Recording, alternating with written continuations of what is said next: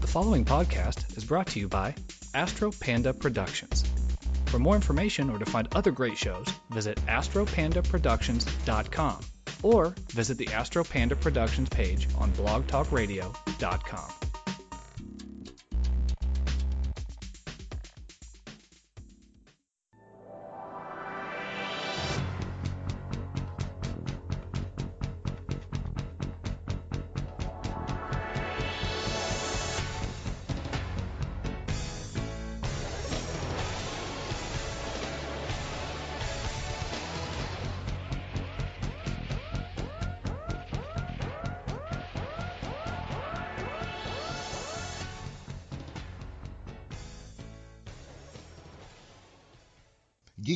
Episode 186. Aydrea Walden, Black Girl in a Big Dress. Hey, everybody, welcome back. Thank you for joining us. Last year, I discovered an upcoming web series called Black Girl in a Big Dress, created and starring, um, created by and starring Aydrea Walden. So now that the first season has been released, I wanted to have her back and talk about her experience. So stick around one second. We'll hear from our sponsors, and then I will introduce Aydrea. All right, everybody, thanks for listening to our sponsors. We do appreciate it. And right now, with no further ado, the lovely and talented Aydrea Walden. How you doing, Aydrea? I'm great. How are you? I am doing okay. I'm doing all right. Um, so I think you're doing really, really good because Black Girl in a Big Dress seems to have found an audience. It did. It's been a crazy, awesome ride. I'm so happy about it. So last time we talked, we just had a couple short clips getting ready to put it out. Yes. Uh, I believe that was September of last year. When did you actually roll out the show? Uh, we rolled out the show in October of last year. Yes, October of last year. Eight episodes for season one, and it kind of took off like crazy. It was really, it was really exciting. I was, um, I suppose you should never say that you don't expect your own work to do really well, but I was expecting like, oh, my friends will definitely like this. Um, but it's just it's it's taken off. We have more than two million views across all platforms. There's about fifty thousand Facebook fans, um, and the engagement has been amazing. It's been amazing. I've done you know stand up and storytelling and sketch and improv and stuff like that for a long time. And when I've posted content in the past, the comments tend to be you know like haha super funny love it but the messages and the comments that i've gotten from this show have been amazing just people absolutely relating to the character and the world and being so excited about it. Um, it's been it's been awesome. I've had it's been great. Yeah. Well, I know when like when I list you as like a follow Friday on Twitter or something, a mm-hmm. couple of my friends started you know watching your show after that, mm-hmm. and one guy I never thought would even look at it, raved about it for like a month and a half. Um, so let's let's do this real quick for people who didn't catch you last time or haven't heard about it, which doesn't seem to be a lot of people. What is Black Girl in a Big Dress about? Uh, Black Girl in a Big Dress is a web series about an awkward African American Anglophile um, cosplayer in love with the Victorian era who is trying to navigate 21st century dating with 19th century ideals. So it's this woman who loves the etiquette and fashion and um, all that stuff of the Victorian era, goes to lots of historical reenactment events, and is desperate to find the heightened romance of a Victorian novel, um, but is having a hard time doing that in the age of Tinder. That does sound like a rough time to do that. You can't just like write write love sonnets and send over that way. Yep. So you do actually get to play around with some stereotypes, cultural yeah. stereotypes. Yeah. I mean, the the idea of here's the thing. My experience has been very different, but most people think of black people writ large as being you know, streetwise and hip and gangster, edgy, or kind of bullshit shoe you can stuff them in. Your yeah. character is very different, and as I understand it, you in real life are very different from some of those ideas. Yes. Um, uh, well, I was going to ask real quick here because of that. I mean, what kind of audience have you found? I mean, are people of color watching your show? Is it general across the board? What have you discovered your viewership to be?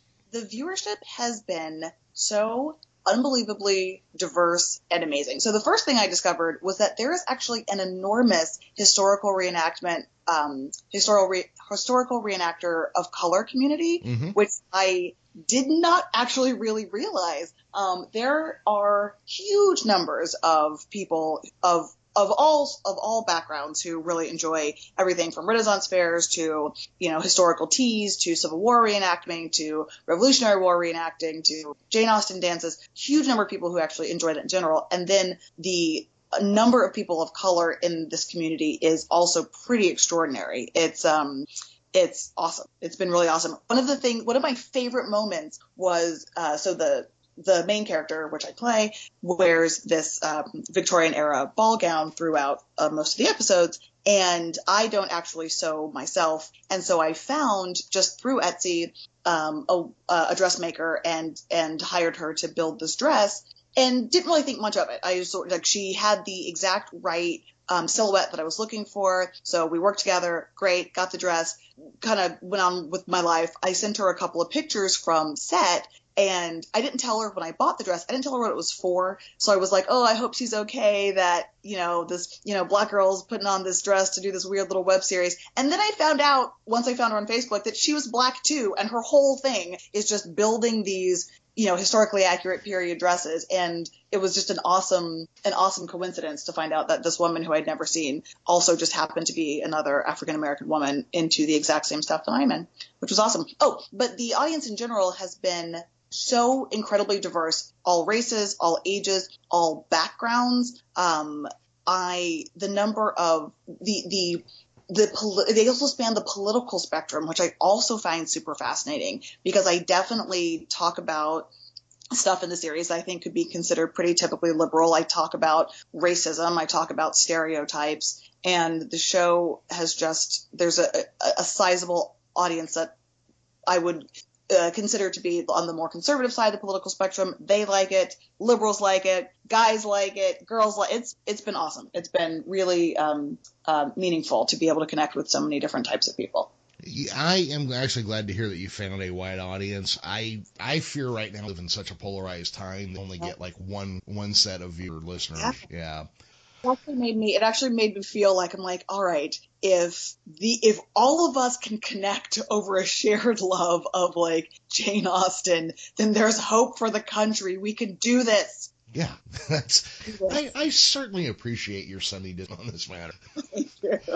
Oh, so season one ends. You've got about two million views, and are you preparing a second season? What's your what's your plan going forward, right? Uh, we are preparing a second season. I am hoping to be able to release it about the same time. So in October again. This really just requires me finishing writing these episodes right now.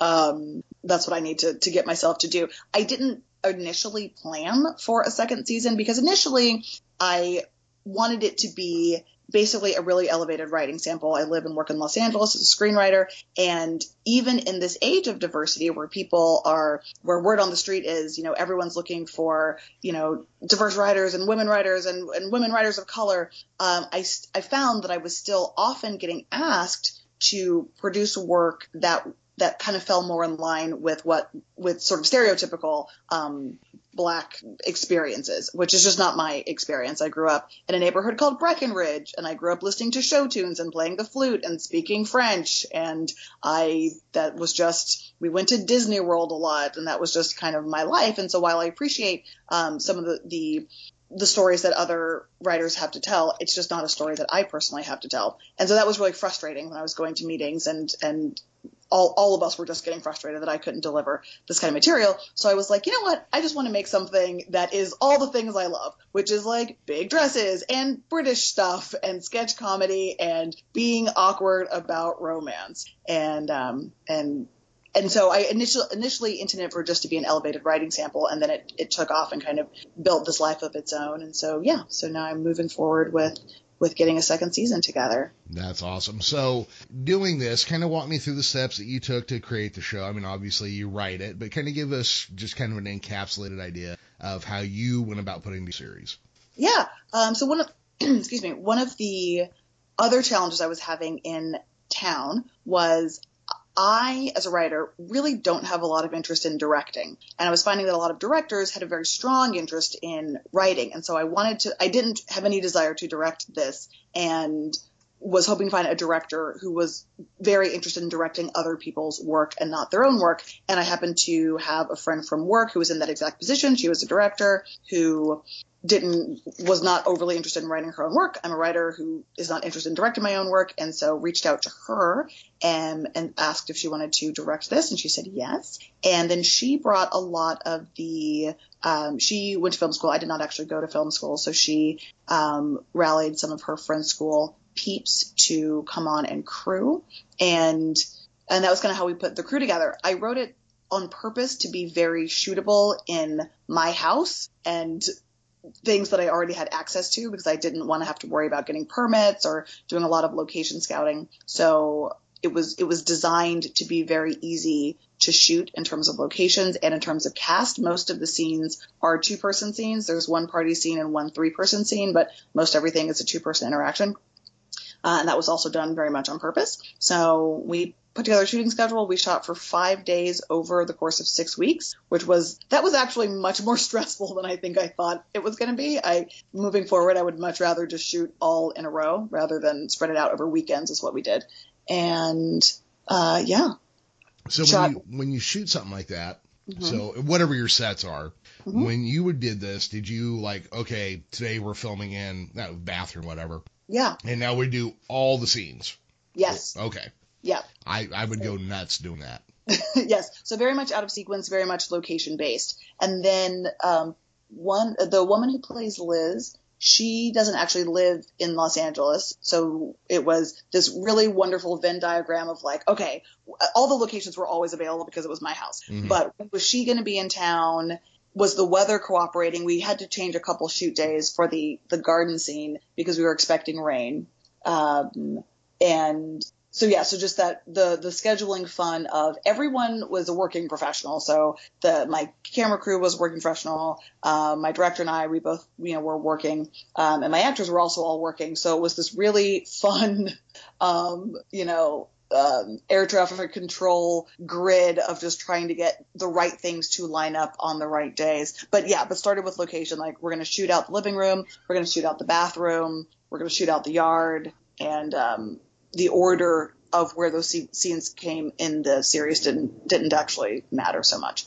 Yeah, that would be the hard thing for the track. That's one of the elements of me making, me making mm-hmm. that always has baffled me is how do you keep track of, okay, so we're shooting, you know, eight scripts, mm-hmm. all the scenes in this room we're going to do right now, or, mm-hmm. you know, mm-hmm. basically. Yep. How do you not get a continuity error? How, you know, just all the little elements I would just yeah. go berserk. Did yeah. you, did you learn any tricks that helped you keep that sorted out?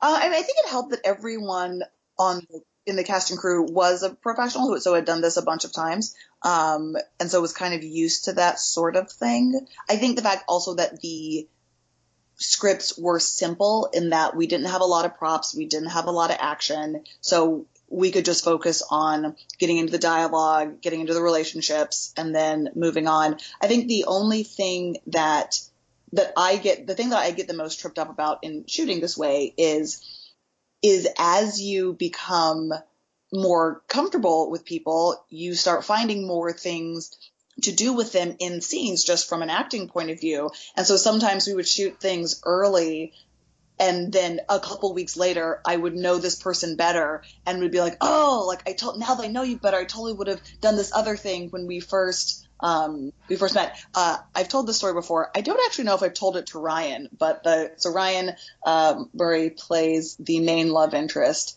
and he and I had actually never met before the first day of shooting. He was recommended by a very good friend. We spoke on the phone a couple times. He was great. His, you know, I've seen his reel and seen his work. He was great. And so he shows up to shoot the first day, and he's just really good looking and like he's good looking in his pictures but in real life was like ah it was so like i couldn't talk to him at first it was so intense and i just wasn't expecting it and it helped a bit because you know i'm i'm in in the show i i have a you know i'm madly in love with him and and so it, it helped create the nerves but it was also really I was like, oh, I really wish we had a little bit more time together, or perhaps a different scene um, to ease into this, because it was it. I would have, I think, had a very different performance now than I did that first time that we shot. it just the idea that you know one time I met Erin Gray. I don't know who that is, but and Buck Rogers and some other Mhm. stuff as a kid, Mhm. and I couldn't get two words out of my mouth. Oh my God. wife actually had to walk up and say he's trying to get a pic or an autograph from me. I'm just like, uh. So I It's certainly so understand being you Yes. know struck just on somebody's look. It's really jarring, and you don't expect it because you're like, I'm a I'm a smart, capable person. I understand that you know people are good looking, but then sometimes it just catches you off guard, and you're like, oh my gosh, ah. Yeah, I certainly get that. Yeah. So so you had a positive experience, is what you're saying. Yeah, yeah, it was all it's all great. Um, I'm so happy with how everything came out. And right over over the course of shooting, I think we shot that day, and then we didn't shoot together again for a couple of weeks. And then by then, it was like normal and great, and we were having a lot of fun, and it was great. It was just super jarring that first day. That's cool. So I'm going to ask you a question that's that's a little goofy because I don't understand it. But when you start getting lots of views on, you generate like advertising income or anything? I do not because I did not set it up that way. Aha, okay.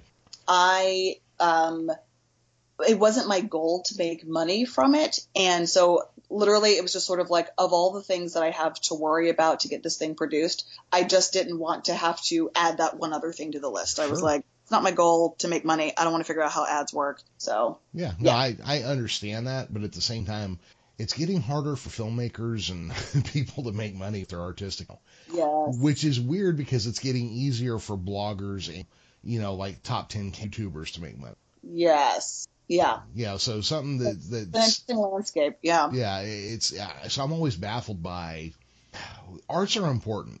Yeah. how do Yes. we how do we make it so people can you know self perpetuate as an artist? Wow. It's so tricky. And it's interesting because I have worked my whole career for large entertainment brands. I've worked for Nickelodeon, Disney, and DreamWorks. And so it's been very interesting to be on both sides of it, to be on the totally corporate, um, you know, huge budgets. Everyone knows whatever it is you're working on project. And then also to be working on the totally independent level of, yeah, the, you know, big borrowing and steal model and, and doing what, what you can it's, it's it's been super interesting just to be kind of straddling both worlds at the same time. Yeah, and see, most of the filmmakers that I know are guys mm-hmm. that you know, do ten thousand dollar horror movies, that kind of thing. Mm-hmm. mm-hmm. Which is still kind of incredible because if you just go back twenty years, mm-hmm. ten thousand dollars wouldn't buy your film. Right.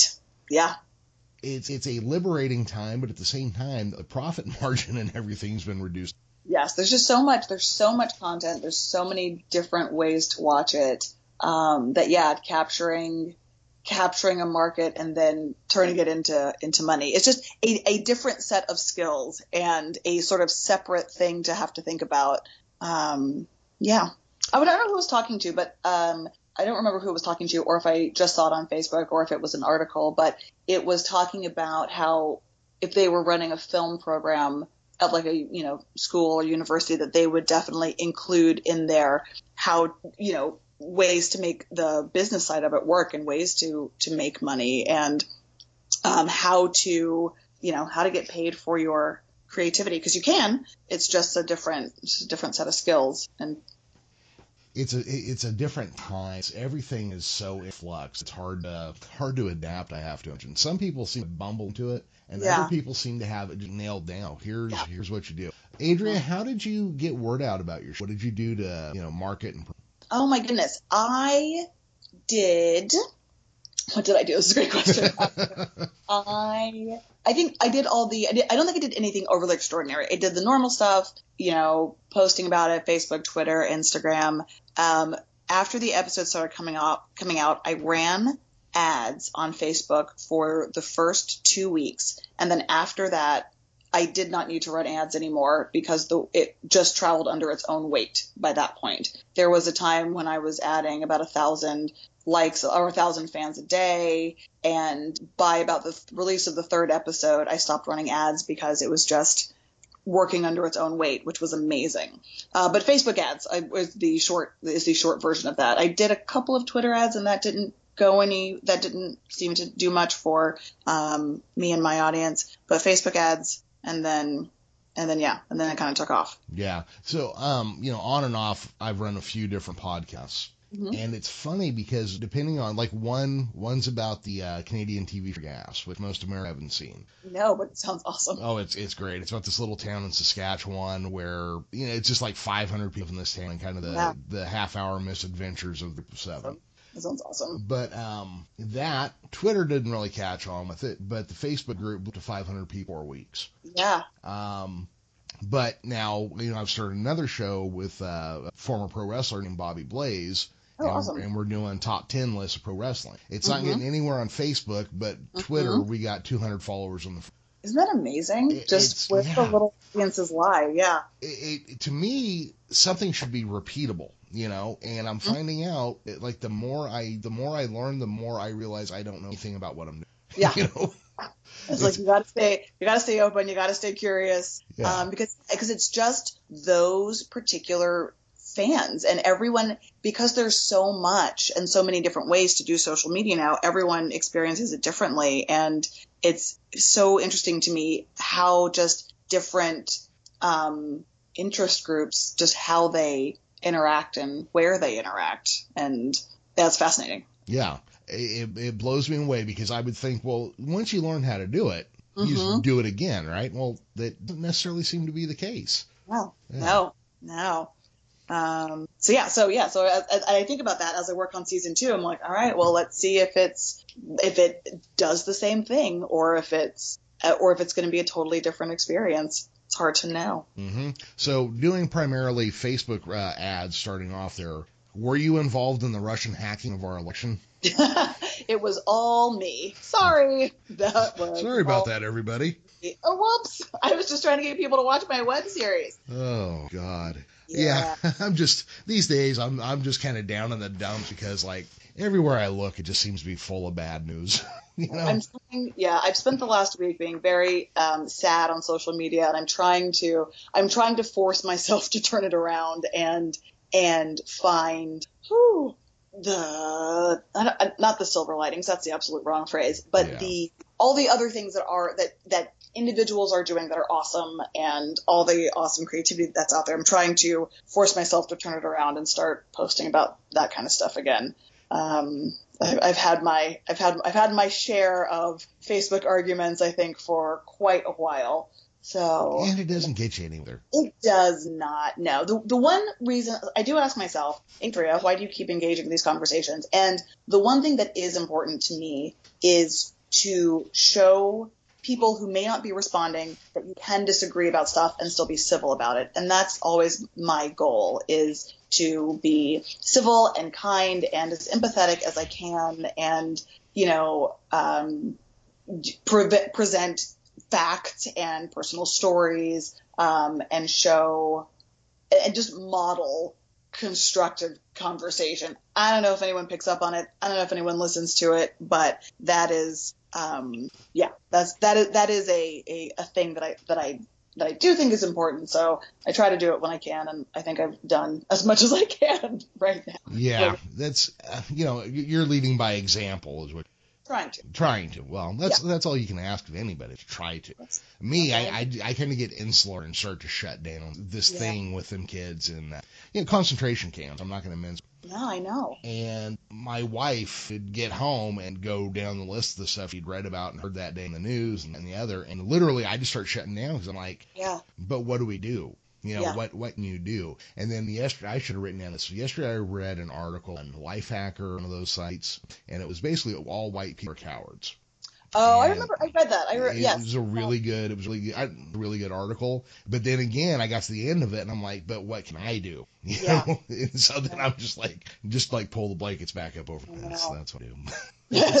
that's my, Yeah. I know that's the other thing I've been trying to switch to is like, okay, what action can I actually take to actually try and help? And um, yeah, so I started. I um, it's has this this organization that has nothing really to do with the situation at the border, but I was like, I can start giving back my time. So I'm working on like making volunteering a bigger part of my life again and you know donating what i can when i can and calling both with support and with um, i'm not good at being antagonistic on the phone but i'm Mhm. good at calling and saying hey so what's so and so doing about this problem and then the aides usually give you some canned response. And but I find that uh, just if if you are someone like me who does not love talking on the phone and who gets very intimidated by talking to strangers on the phone, um, asking questions and letting them talk is a great way to call and make your voice heard to lawmakers, but not actually have to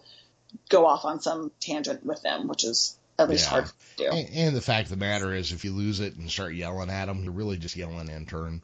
I know. So this like beleaguered child who's Yeah. like, "I need college credit.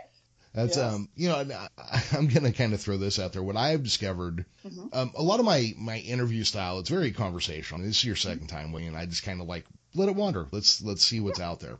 It actually comes from calling on customers and my well, what was my uh, you know, contractors and my wife picked up on me. What I'll do is when I do this, this reflects on how you're talking about saying something and stopping. Next person just go. My wife picked up on this after watching me do a couple interviews. She goes, she goes, I can't stand to leave the silence. I go, that's right. You leave it silent. The other person will talk. Just shut up. You just let it go, and they'll that that uncomfortable silence will make the other person start talking. that's where that's where it all comes out. Yes. So I just wanted to commend you on your telephone style that if, if you do that and just stop for a minute, the other person will talk or hang up on you. Either way, Well, you've done your job. Either way, you've got yes, you've done what what you need to. Yes. Um, Oh. All right, Aydrea. So I, I got to ask some questions about how you uh, how you ended up being. I mean, obviously you spoke French. You grew up in a upper upper class neighborhood. How did that lead you to a life of near Renaissance uh, fetishism? Fetishism is that the right word? Sure, I, Okay. I'll go. Um, interest. Um, I always so okay. I'm thinking about my journey through pop culture. So I like I always I just I always loved like literature and and and just holding I was I was an only child with a big active imagination so I loved just going into my room and just reading all day and just getting lost in some other world. So that that I really liked. And then I think because of the types of stories that I liked to read as a kid um once I was introduced to like pop music it just didn't seem like enough story to me. Like every like I you know kind of came of age in the 90s and so like every like song like pop on the radio. Was just like I love you. Do you love me? I love you. I want to get with you. Do you want to get with me? And I was like this is not hold it's just not holding my interest from a story point of view. So then I kind of started finding like punk music. I loved like Tori Amos and and music that was that to me just felt like it was about something other than dating. Um, I also was like not ever good at dating. So even in high school, like songs about dating were just very stressful because it was uncomfortable. Um, so I liked uh, sort of pop, pop stuff that was about um, other things. I loved like the store, the movies and TV shows I gravitated toward were always just like a little bit darker and more melodramatic. Um, um, I don't know why School Ties is popping into my head as just right this moment as something that was a movie that was really important to me, but it was. Um, I just liked intensity and if there was like a little bit of poetry thrown in, that was great. Dead Poet Society, School Ties, like those kinds of shows. Um, and then sort of, I think naturally that made me love theater and anything that, anything that was sort of heightened and dramatic and that I think allowed me to be kind of who I wanted to be because I grew up in this straddling so many worlds, right? So I grew up in this like totally white neighborhood. We're the only black family in this neighborhood. Uh, I went to a school that was all white kids except for this one other guy. And I remember when he started, uh, for me, for a while, it was just me. I was the only black kid in my school. And then this other guy started coming to school there and everyone immediately thought that we were dating. Like they didn't ask me, Hey, who do you like? Or they were just like, Oh, you guys are going out, right? And I was like, why would I be going out with him? And literally they were like, cause you're both black. Like that, obviously. And we were young enough that it wasn't malicious. It was just an assumption that they made because what did they know? What did I know?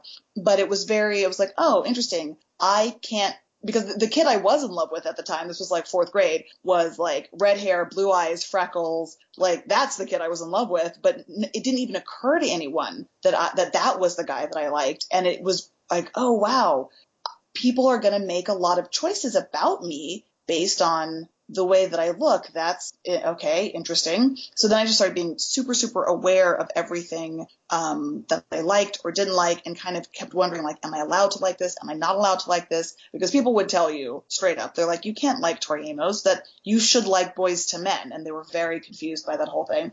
And the community in like theater and in Renaissance fairs is just so open. Like you can be anything and nobody cares. And it was so relaxing. Um, my parents took me to a Renaissance fair for the first time, I think around like fifth or sixth grade. And I think to them it was just, we have a child, we need to burn off some energy. Here, Aydrea, go play at this Renaissance fair.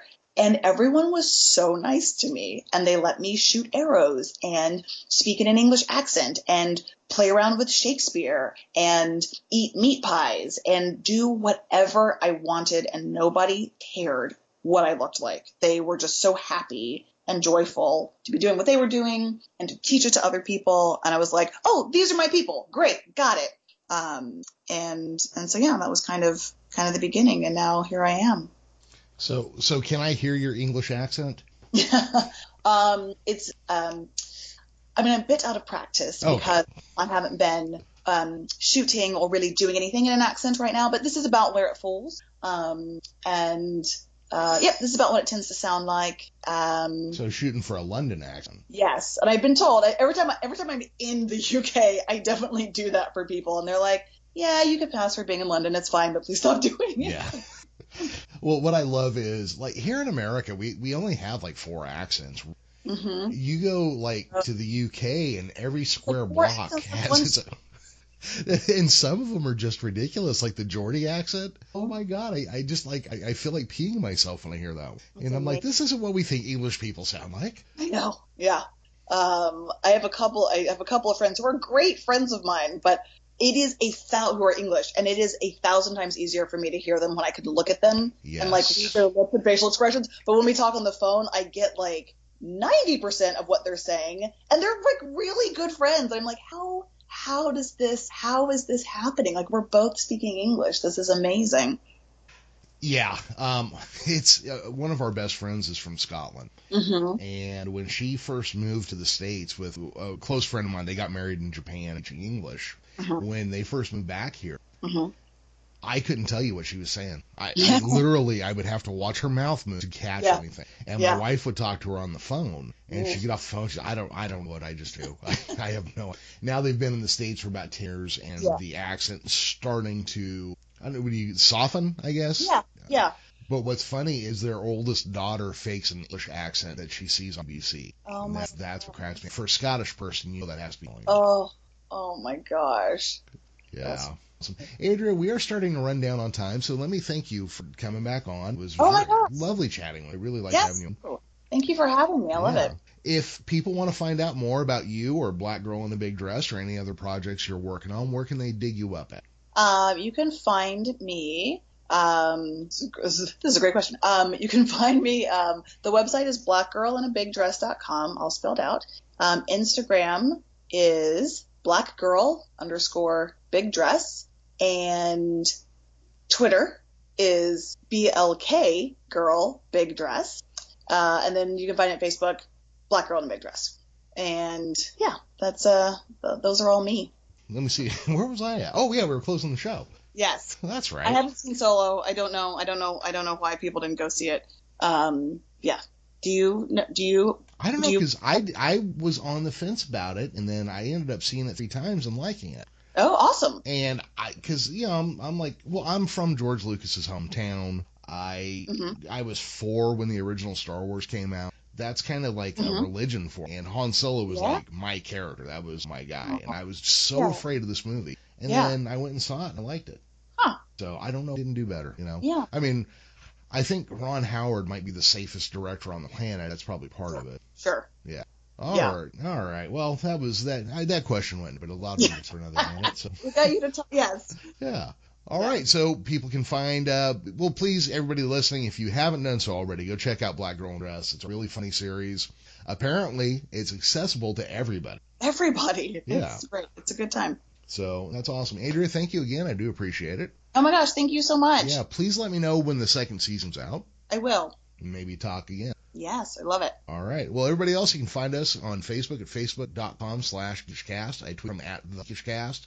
I do have a website at geekishcast.com, but I haven't updated it in a while because I'm, and, uh, for Aydrea Walden and myself, Jeremy Vilmer, bye bye, everybody.